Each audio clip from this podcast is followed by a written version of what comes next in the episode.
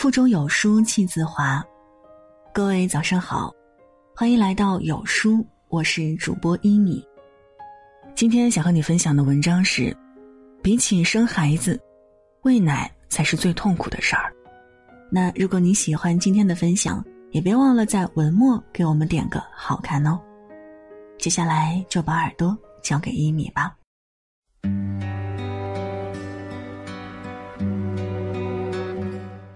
母乳妈妈最需要的不是你应该，甚至不是你真棒，而是你过来，我抱抱你。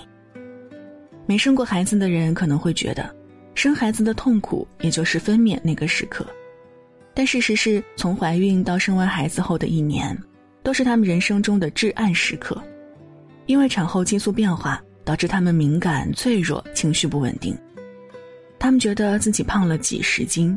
身上很多妊娠纹的自己非常恶心，而周围人不关心他们的感受，注意力都放在孩子身上。更难受的是，喂奶的痛苦比生孩子还要痛十倍以上。一个朋友生完孩子之后跟我说：“开骨缝这么疼，我都没哭。催乳师给我开奶的时候，我的眼泪像水龙头一样往下流。生孩子的疼就像钝刀子磨肉，一刀一刀的磨。”恨不得生生把孩子从你身上割下来，而催乳的疼就像拿钝刀子直接砍你最脆弱的部分。每一刀都恰到好处，让你生不如死，还能保证不切坏。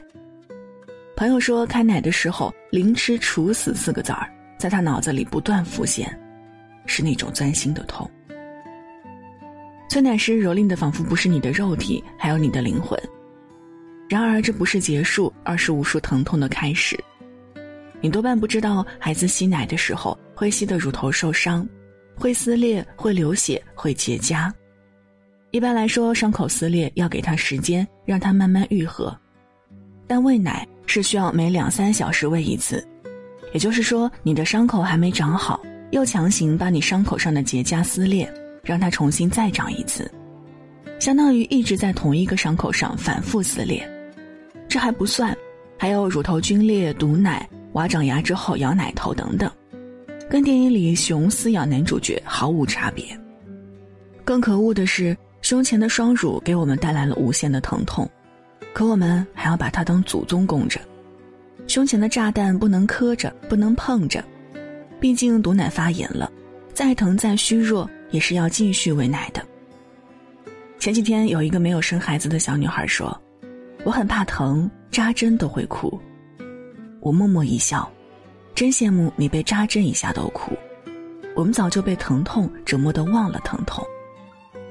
生过孩子、喂过奶的女人，谁还怕疼呢？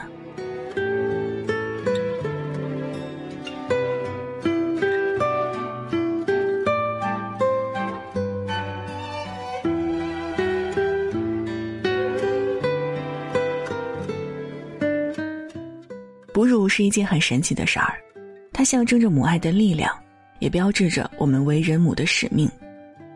生产后，不管是亲戚还是朋友来看我们，前三句话一定是：生的还是剖的？下奶了吗？奶够吃吗？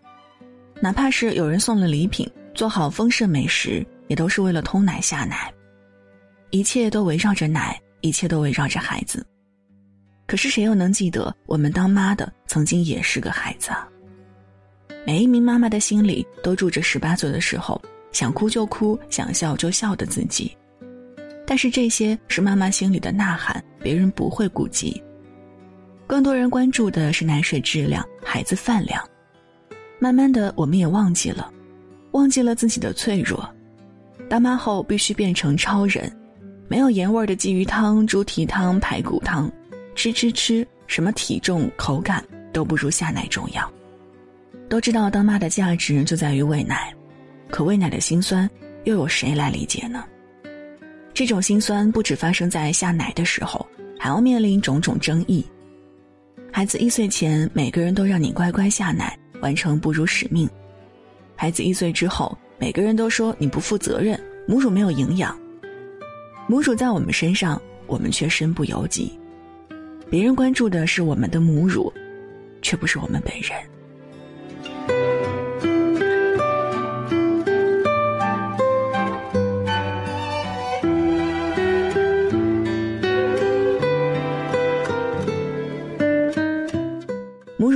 还有不能承受的尴尬。曾经，广州一名妈妈在地铁上，孩子饿了大声啼哭，无奈之下，她只能选择当众哺乳，却被拍下来发到网上，引起了一波当众母乳是不是不要脸的热议。前不久，美国德州一名三十四岁的妈妈在公众场合哺乳，被一名男士要求盖起来，就是这么纠结。妈妈喂奶是应该的，也是羞耻的。当妈的谁不知道，孩子饿了哭起来是怎么安抚都不行的。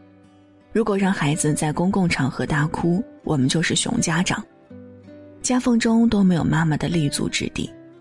职场妈妈还要面临的备奶问题。任何空档都要抽时间给娃娃准备口粮。大部分单位没有母婴室，于是厕所、无人会议室、仓库，甚至让男同事背过身去的办公室都是挤奶的场所。还有时不时的胸前一酸、衣服前湿湿的尴尬，防不胜防。别人异样的眼光就让他随风而去吧，毕竟孩子吃饱最重要。哺乳妈妈和自由是绝缘体。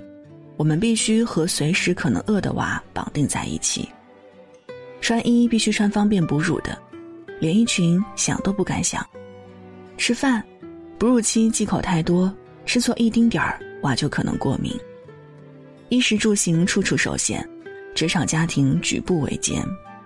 谁能想到每一个走路带风、和人谈笑风生、看起来正常无比的妈妈，曾经无数次在深夜痛哭。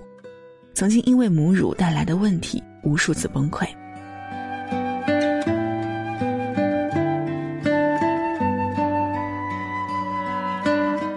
没有人能随随便便当妈，母乳妈妈更是因为天然属性，把自己和孩子紧紧的拴在了一起。妈妈本身并不是超人，只是身体上的疼痛与精神上的折磨，让妈妈不得不做一名超人。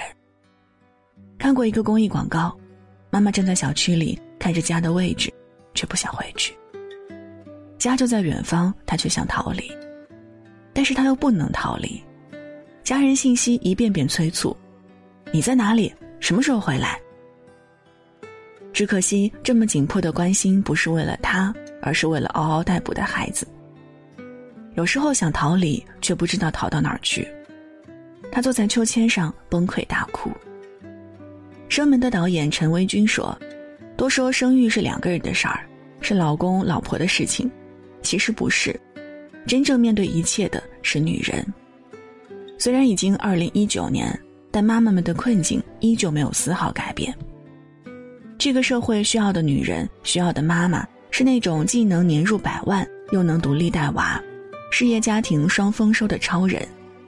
可妈妈真的不是超人，这样的要求他们做不到。”即便有一两个做到了，那超人背后的辛酸，常人真的想象不到。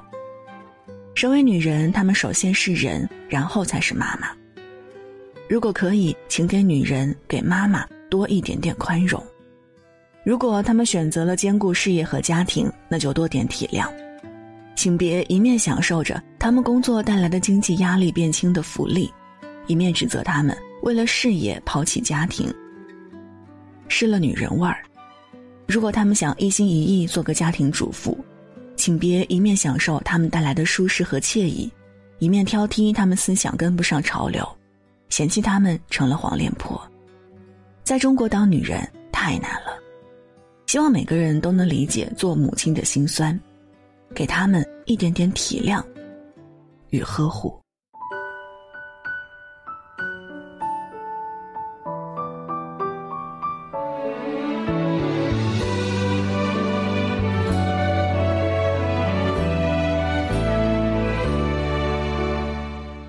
好了，这就是今天和大家分享的文章。